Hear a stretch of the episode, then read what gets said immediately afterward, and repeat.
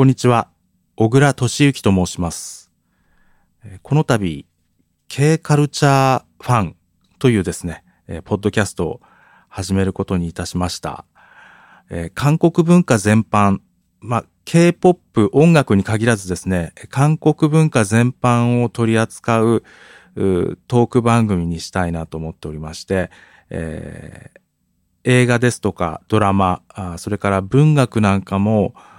日本語訳を通じてですね、えー接することができますので、えーそういったものを取り上げていければなと。で、えー一番はですね、韓国語の勉強をする、なんかこう、モチベーションを維持するための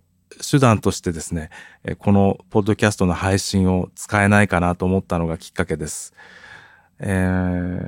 まあ基本的に一人でね、えー不定期に配信することになると思うんですけども、おまあできるだけね、えー、まめに配信するようにしたいとは思うんですが、